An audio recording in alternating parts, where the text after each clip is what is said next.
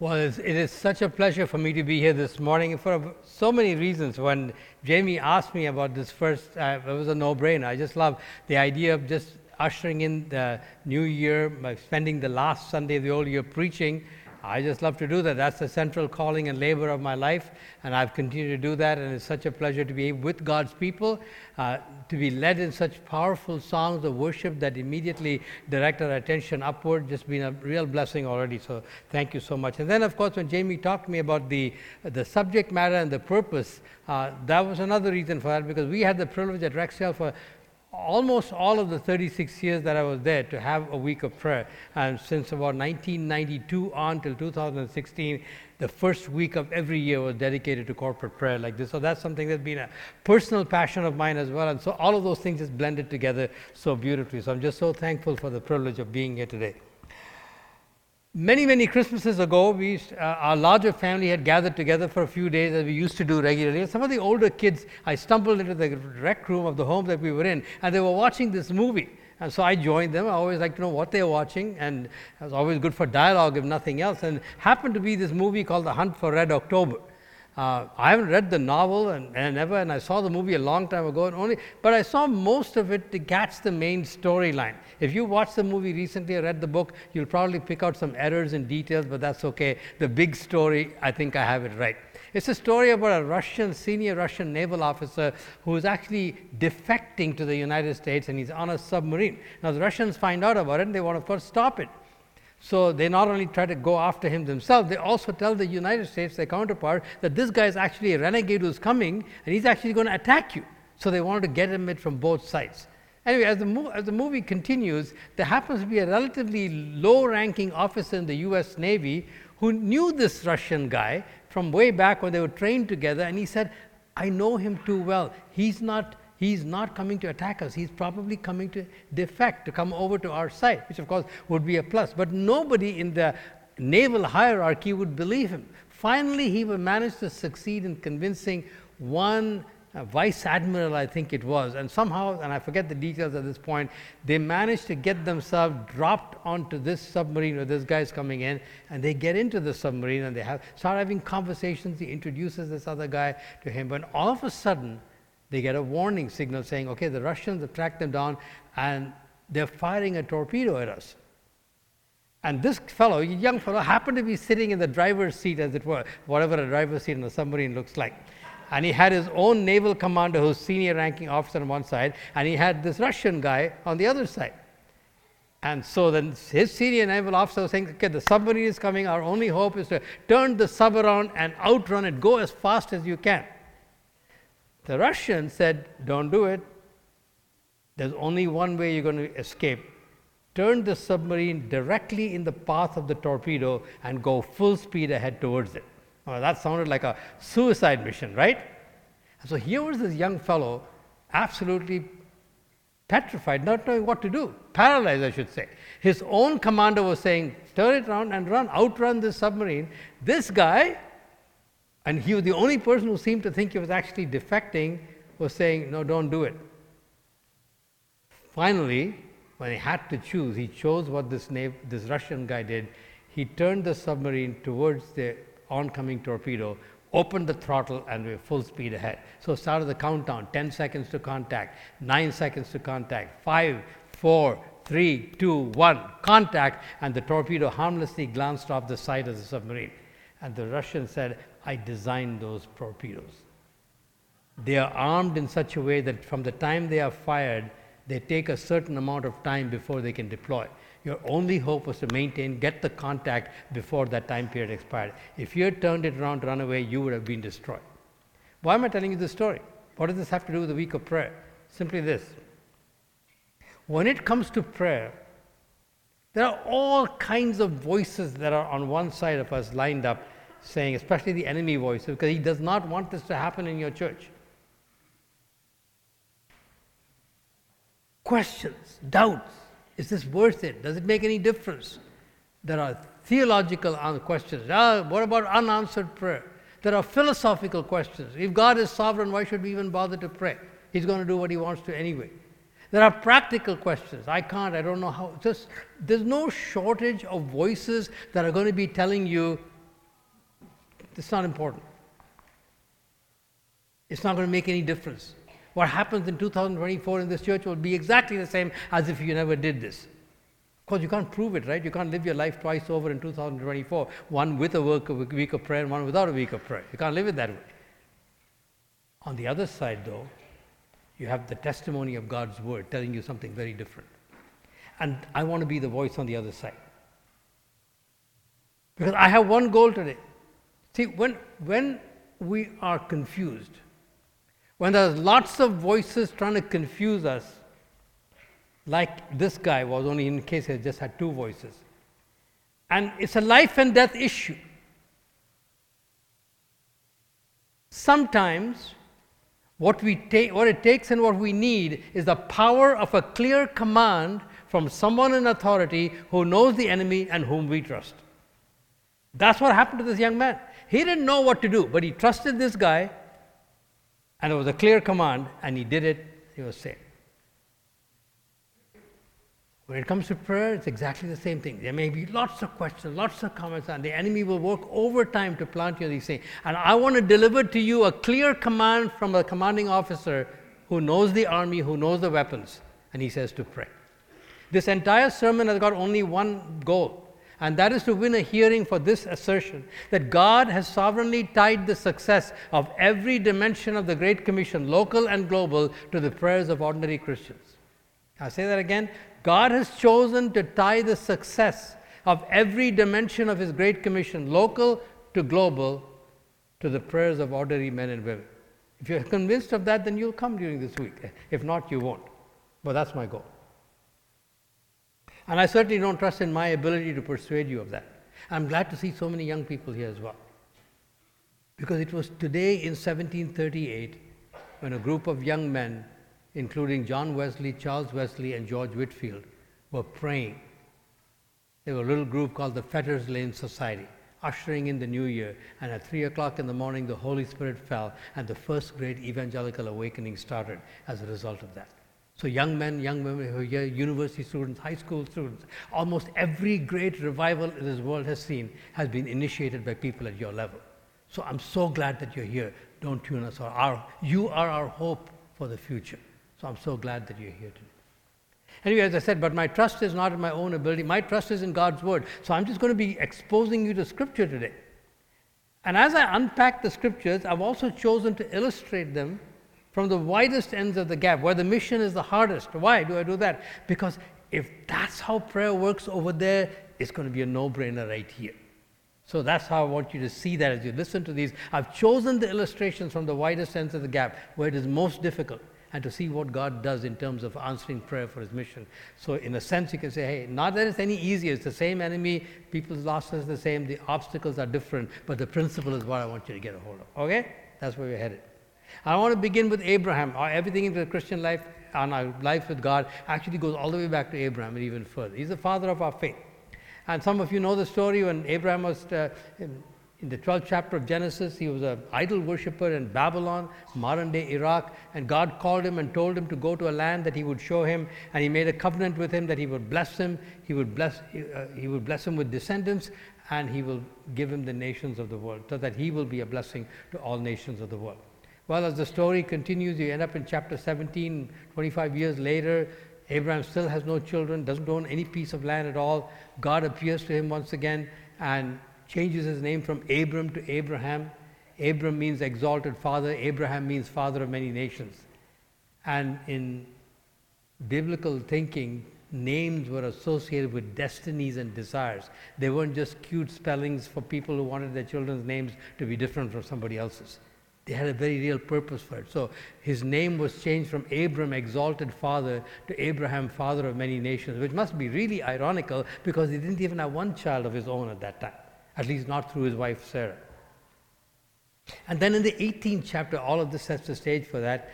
Abraham is sitting outside his desk and uh, outside his tent in the heat of the middle day of the Middle Eastern sun, trying to get some shade. When three people show up, he realizes later that one of them is God and two of them are angels. They're out to destroy the land of Sodom. And Abraham serves them a meal. In the course of that meal, he discovers who God really is. And in a typical Middle Eastern fashion, he's walking them out after the uh, dinner when we read this. Then the men set out from there and they looked down towards Sodom. And Abraham went with them to set them on their way. And the Lord said, Shall I hide from Abraham what I am about to do, seeing that Abraham shall surely become a great and mighty nation, and that all nations of the earth shall be blessed in him? For I have chosen him. So he's underlining Abraham's destiny to be a blessing to the nations of the world. And he says, So the men turned from there and went towards Sodom, but Abraham still stood before the Lord. Then Abraham drew near and said, and what follows after that, which we won't look at today, is the very first recorded prayer of the Bible. But the point that I want to make across is that what was the Abraham's first expression of his new destiny? His destiny was to be blessed by God, so he would be a blessing to the nations of the world. Like a massive mission. And Abraham did many things, but the first thing that Abraham did that the scriptures record for us as an outworking of his new destiny to bless the nations of the world was to pray. Prayer, and he prayed for Sodom. In this case, he prayed for God's mercy on Sodom because he had investment in Sodom. He had a nephew in Sodom. He had, earlier on in Genesis 14, you would read that he actually had a military campaign to rescue some of the people of Sodom. So Abraham had a lot of investment in Sodom. So he prayed for that God's mercy on that nation. But it's interesting, isn't it, that the first expression of his new destiny was to pray. There are many, many things we need to do after we have prayed, but there's not much point doing anything until we have prayed. That is so foundational. So there's a lot ahead for you in 2024. There's a lot of hard work to do, but there's no point doing any of that unless we have first followed this of seeking his face. It's foundation. Now, of course, as you read the story of the Old Testament, you'll find that Abraham's descendants didn't do a very good job of it. Israel very quickly turned inward, lost their vision for the nations of the world, and but God hadn't forgotten his plan. It was through a one unique descendant of Abraham named Jesus. That's why the New Testament opens with the word, the genealogy of Jesus Christ, the son of David, the son of Abraham. Jesus' story, Jesus didn't appear in a historical vacuum. He came in fulfillment of the next step of God's promise to Abraham. And what does Jesus do?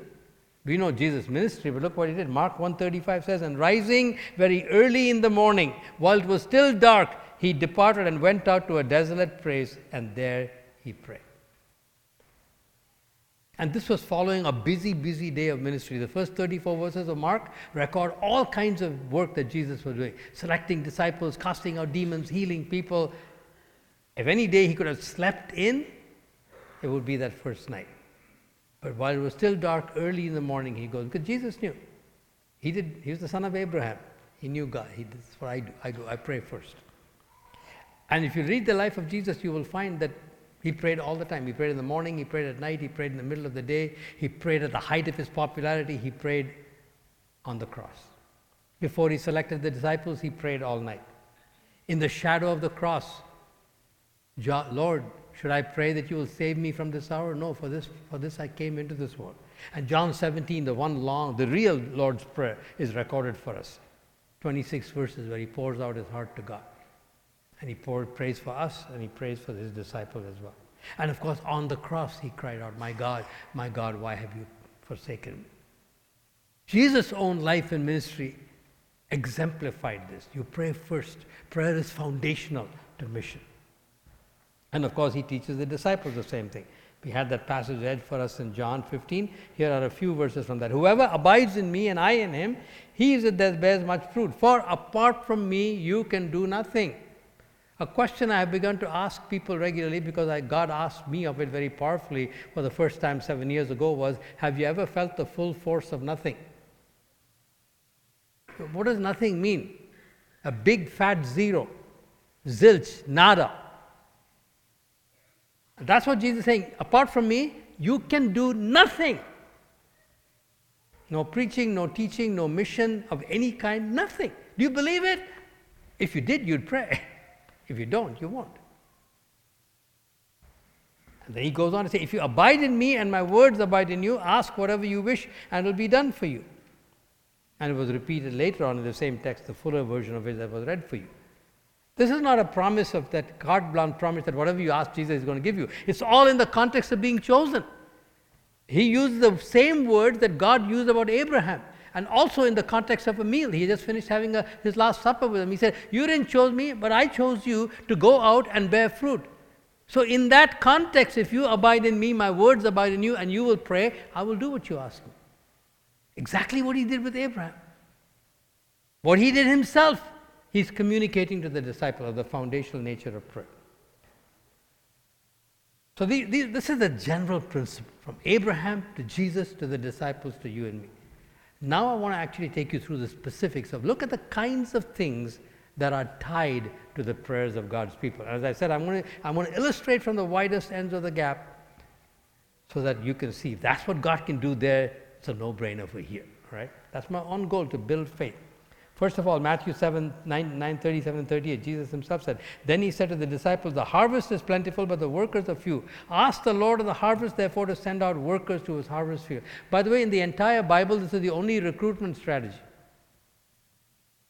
There are lots of ways we can do to recruit people, whether children's ministries, which is a perennial need in every church, everywhere, all the time, because we know how important it is, and so the enemy opposes it. Or youth ministry workers for the downtown city or in the furthest ends of the gap.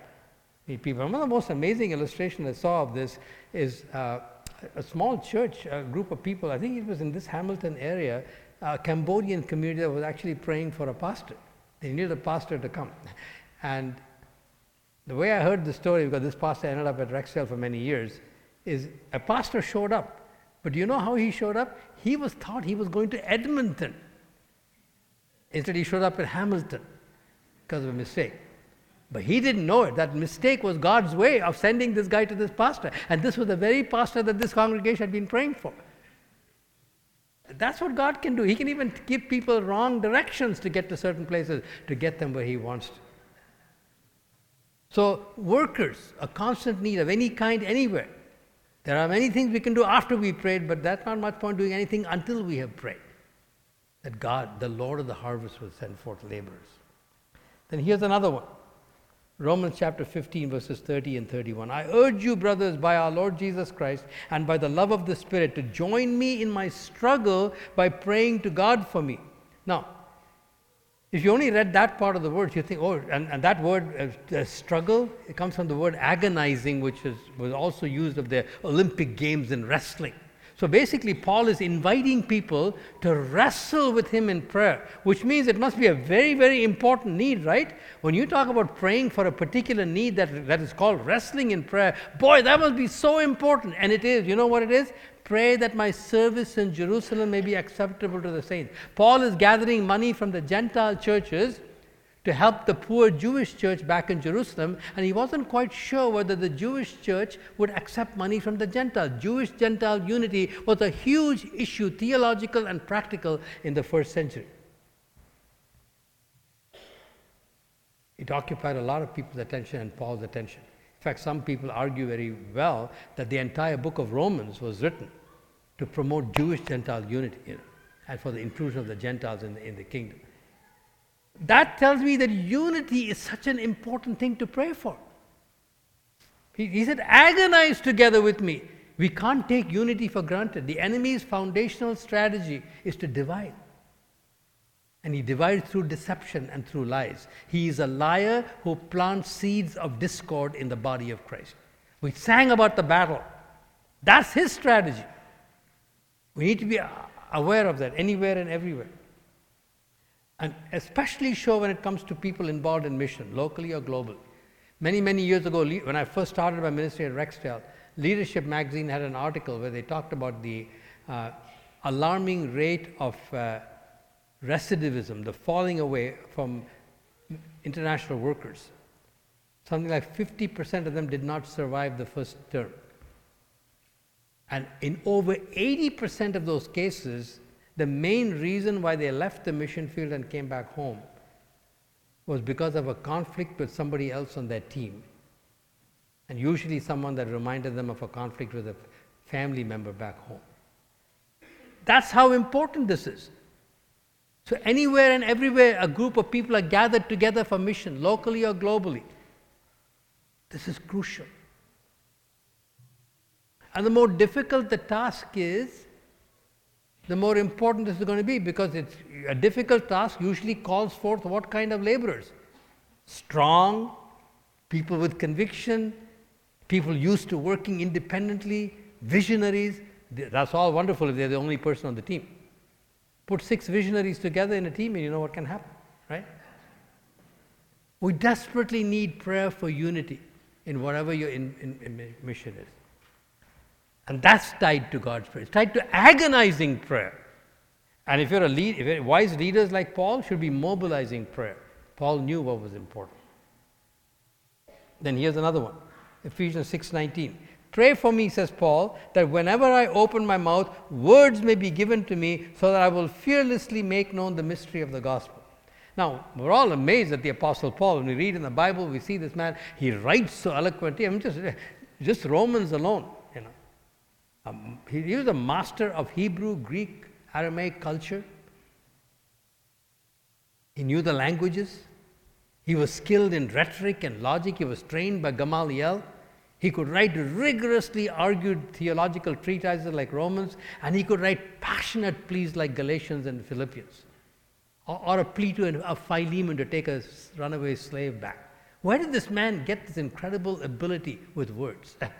and then, of course, when we think of the word fearlessly, we, we think of Paul's amazing fearlessness. He could rush into the face of the battle. He, people had to restrain him from going into dangerous crowds. And we say, man, isn't this guy amazing? But look, here's the secret though. What is the secret behind the Apostle Paul's fearlessness? By the way, who, who, what kind of people ask people to pray that they will be fearless? Not fearless people. Fearful people pray that. Only fearful people want prayer so they will be fearless, right? So Paul was not a fearless man, he was a fearful man. So, this amazing man that we see, and we can hardly wait to see him in heaven, and that wouldn't be a bad idea. There was a secret behind him. You know who that secret was? We don't know. Unnamed men and women in the churches where the book of Ephesians was written took him seriously. They Said, Okay, Paul, we're going to pray for you that every time you open your mouth, words are going to be given to you. Who was behind the writing of Romans and Ephesians, Philippians, and Colossians? Who? Who? The Holy Spirit. But who was behind the Holy Spirit coming upon the Apostle Paul? We'll never know. Ordinary men and women like you and me who are praying. That's how important this is. And this is true when your pastors stand up on this pulpit to preach, that words will be given to them over there and over here. Or a group of you go and visit somebody in a hospital, words may be given to you.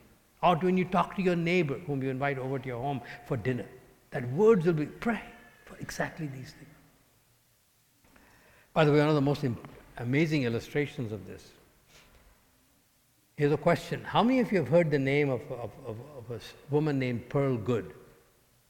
Her name ring a bell? I don't see any hand, but don't feel too bad. I've been asking this question for 30 years. Literally. And I've only found two people ever who put their hands up.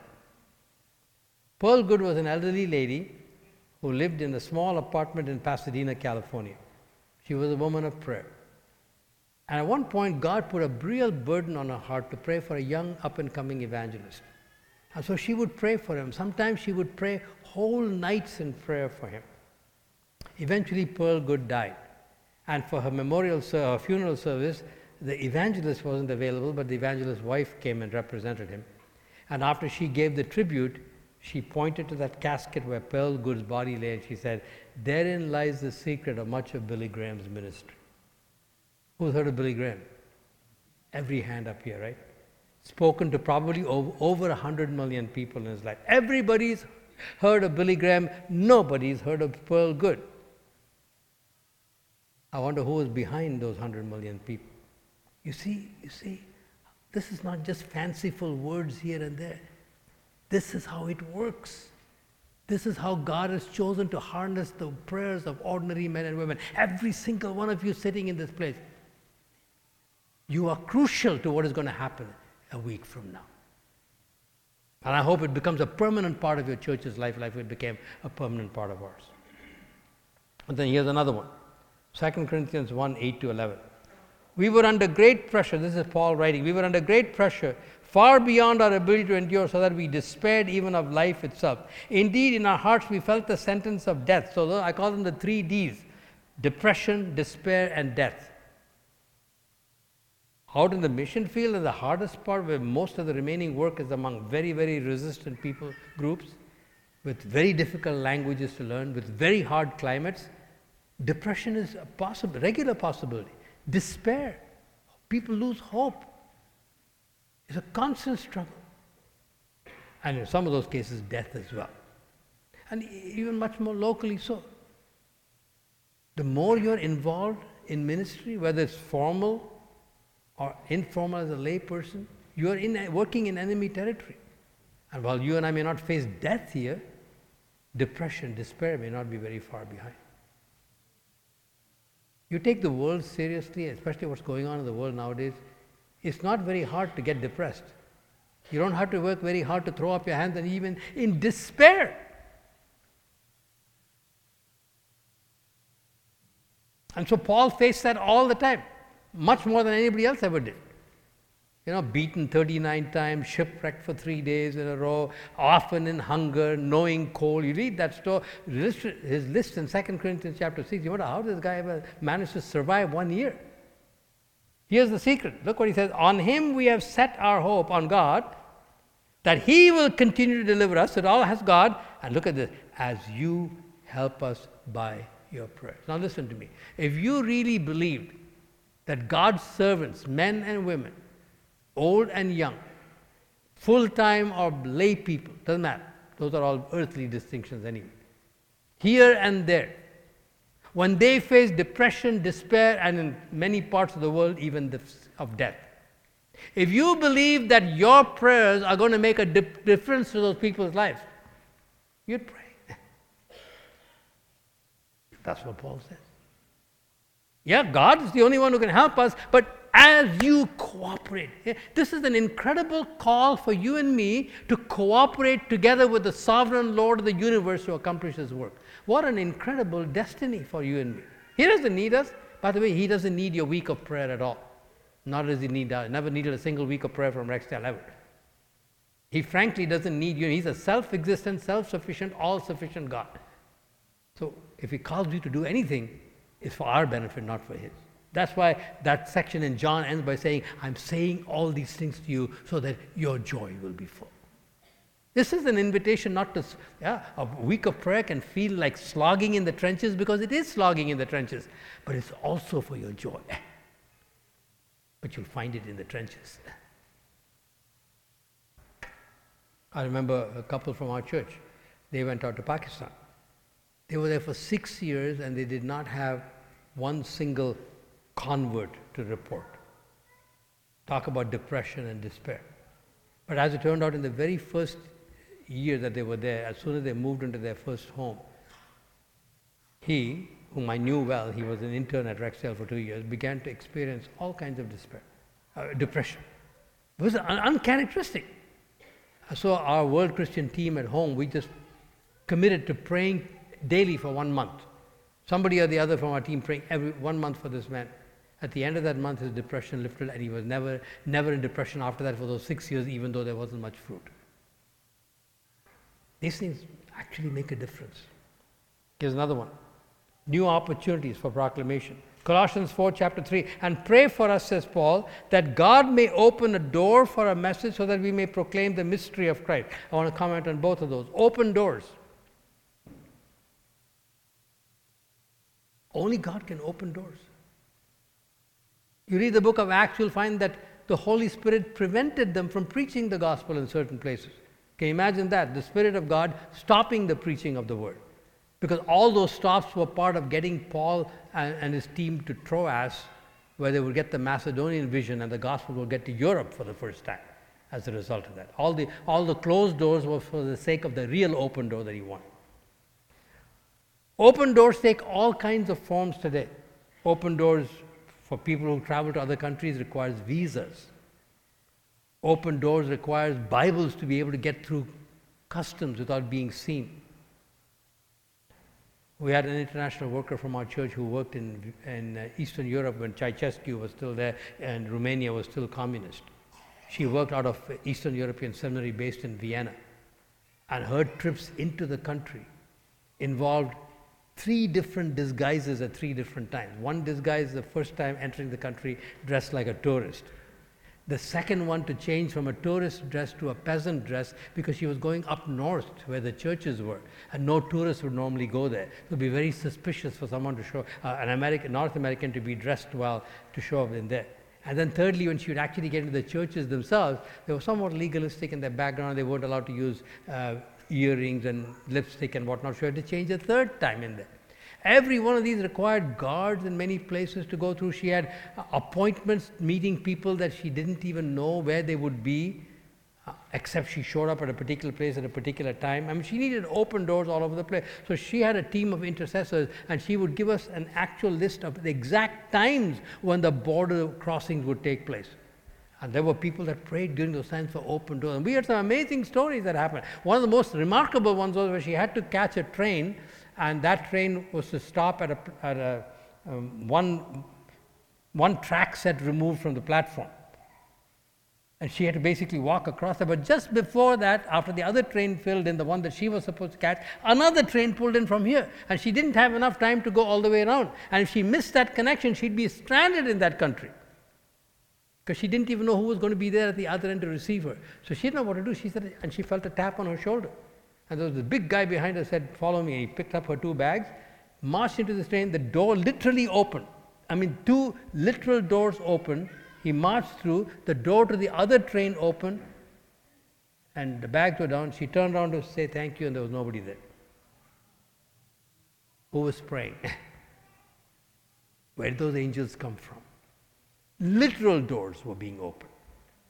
Figurative doors had to be opened too. In some cases, it's language. We had another international worker from our church who had to learn a language. And in her first term, no matter how hard she tried, she couldn't get the language. If you don't have the language, you don't communicate. So when she came back home for her furlough, one of our elders' wives was an intercessor. She said, I'm going to be every Wednesday, I'm going to be in the church from 9 o'clock to 11 o'clock in the morning, and we're going to pray for her to learn the language on her next term. Whoever wants to pray with me, come. And so several people came, and throughout her entire term home, they prayed for her. When she went back, she got the language in the first year in no time at all. Open doors. Today, here, you may not have to learn another language, but there are people from all kinds of languages, races, and customs that are coming to our country. They're all around the place from us. There are other, other languages, non-verbal languages that you would have to learn, other kinds of open doors that you will need. It's again a response to in prayer. And when we talk about the mystery of Christ, this is remarkable. What's so mysterious about the gospel? I mean, Jesus died for my sins, right? And I pray the sinner's prayer, and Christ comes into my heart, and I become a Christian. Wow, it's so simple, which it is. My daughter gave her life to Christ when she was four years old, and she never looked back.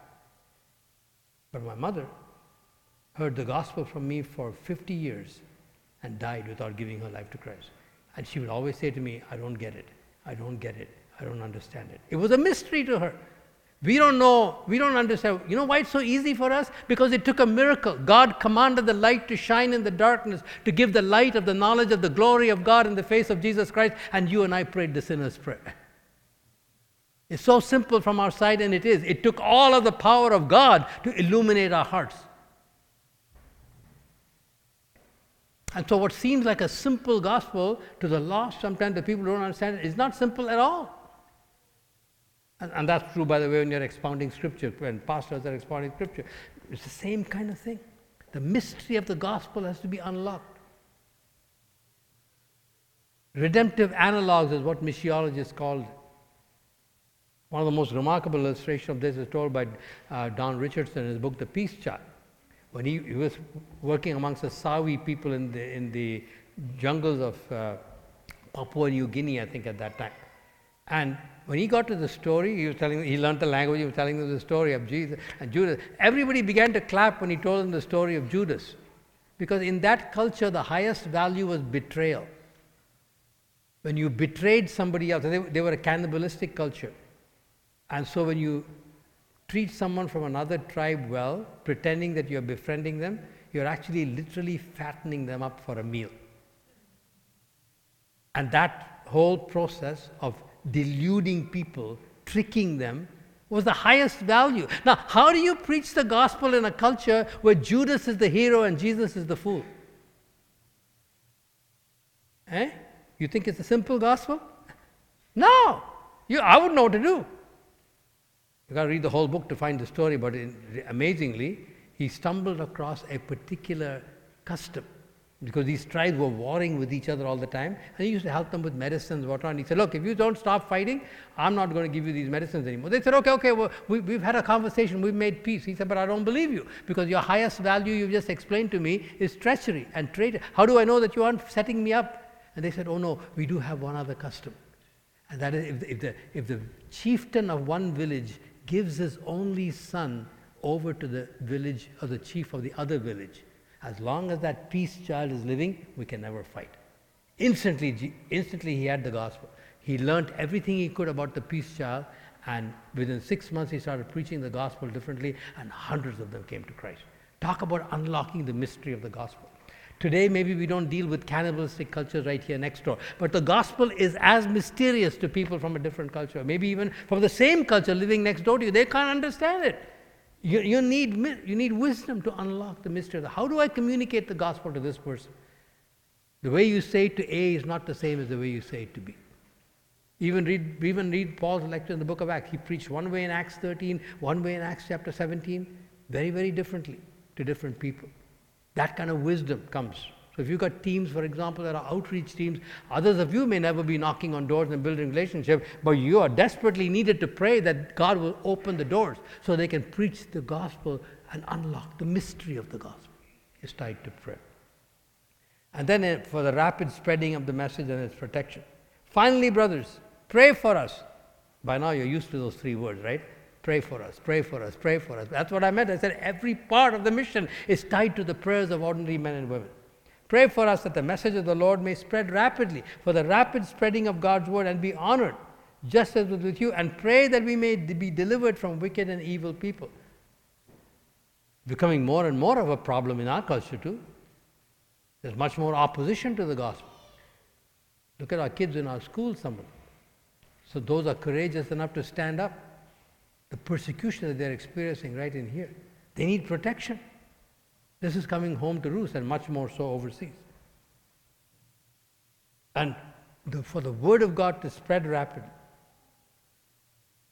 and for the people to be protected. That is tied to the prayers of ordinary men and women.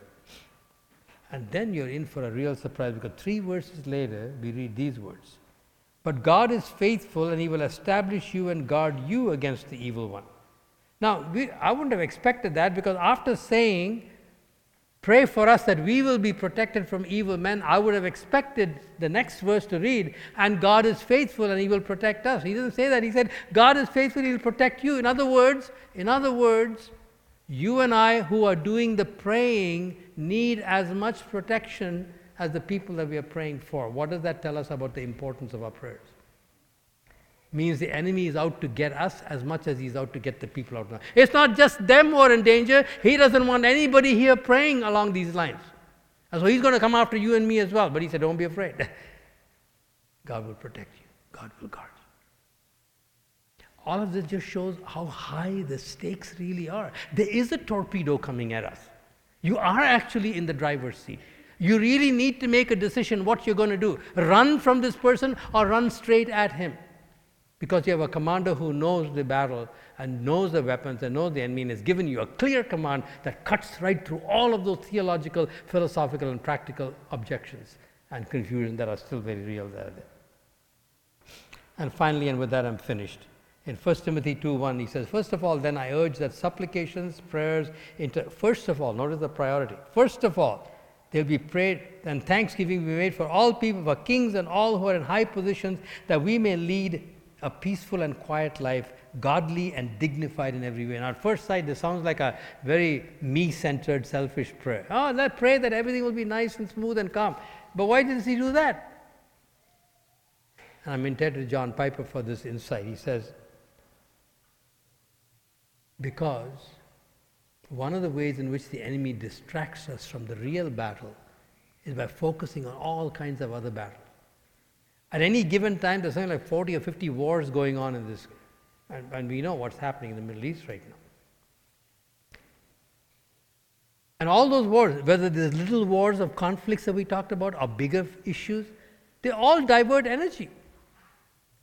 The energy that is needed for this real battle that involves a lot of praying. Praying takes a lot of energy, takes a lot of attention. And so he says, pray for peace, not just so that you can have a nice, comfortable life, but if your life is largely at peace and largely free from a drain of physical, emotional, and intellectual energy, you'll have all of that energy to give to prayer.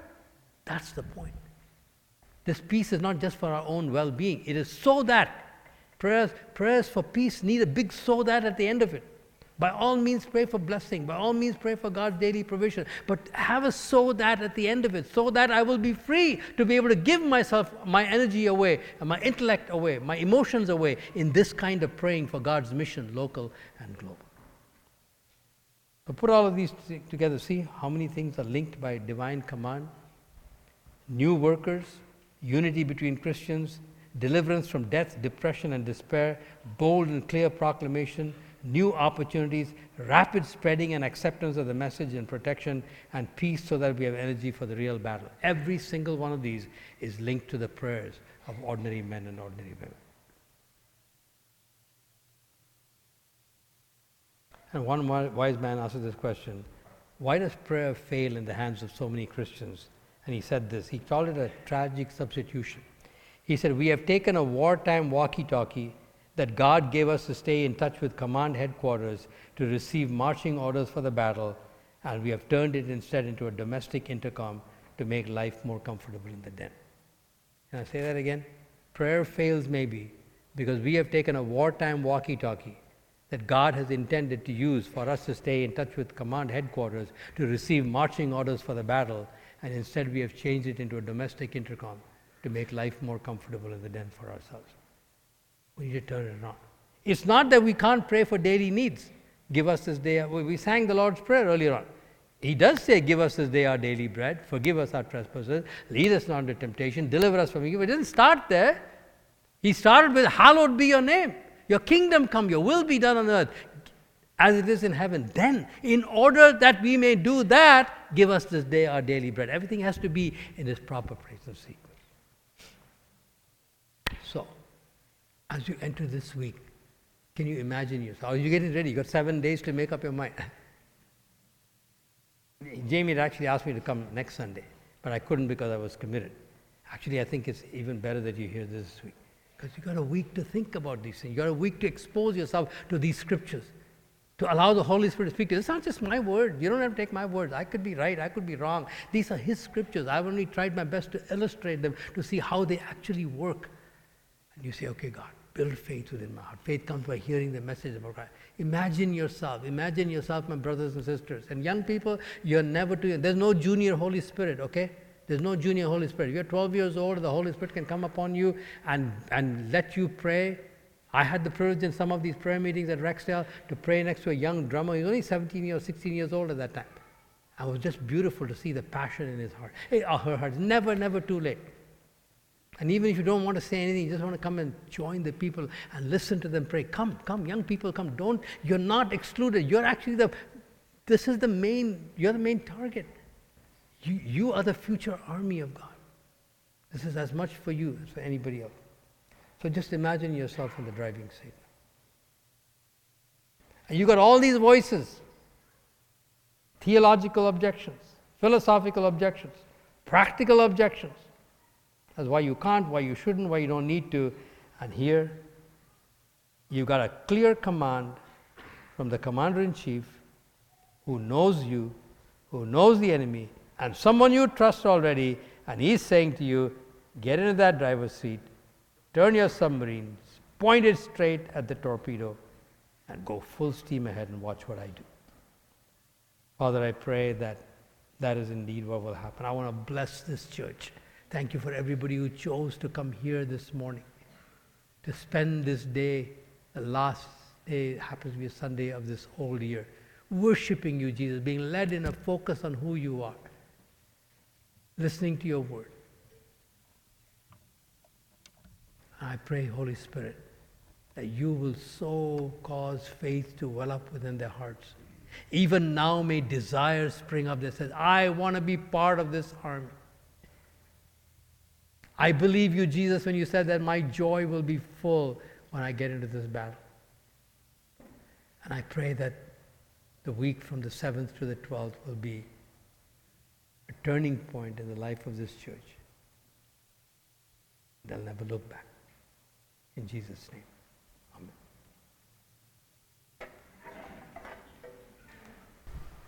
Another one of the great joys of a pastor's heart is just bless the people. And I just want to bless you. And in the same section in Thessalonians from which we received those charges, I want to bless you. May the Lord direct your hearts into the love of God and the perseverance of Jesus Christ. The love of God will get you there, and the perseverance of Christ will keep you there. May that be your experience. Go in Jesus' name.